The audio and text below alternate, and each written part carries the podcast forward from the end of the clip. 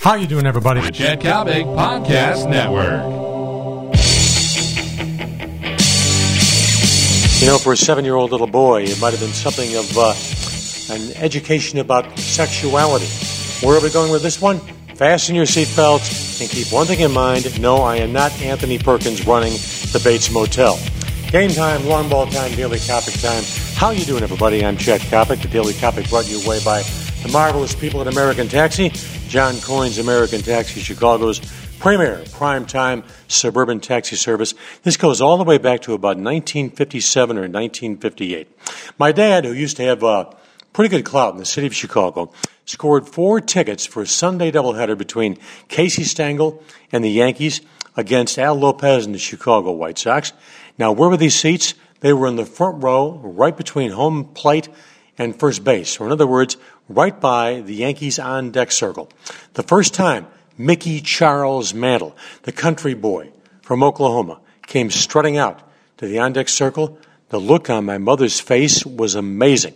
My mother at the time, 30, 31 years old, her estrogen in high gear, took one look at the Mick, and I'm telling you, her eyes bulged, her eyes burst with so much emotion, so much passion that Mick could have wound up in Lake Michigan.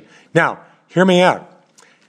That's not where the story ends because later on throughout the entire afternoon, seven hours of baseball, I don't think my mom ever took her eyes off of Mickey. Keep in mind, we're talking about one of the most charismatic athletes ever to play baseball. Now, what did I know? For heaven's sakes, I'm digging a Annette Funicello in the Mickey Mouse Club at that age. But I will never forget the look on my dear mother's face God rest her soul. She's up in heaven right now.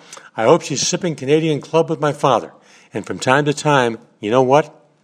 I wouldn't be surprised if she's sipping Canadian Club with Mickey Mantle. It's amazing what can go through a young boy's imagination when he sees his mama looking at a baseball player. Just athletes? No. In many regards, they can be sex symbols. And to my mom, Mickey Mantle, forget about Clark Gable, Forget about Spencer Tracy. Forget about Gregory Peck. Forget about any actor you want to talk about. Forget about Rudolph Valentino. There was nobody like Mickey Charles Mantle. I'm Chet Coppock. This has been the Daily Coppock brought to you by my great friends at American Taxi. So long, everybody.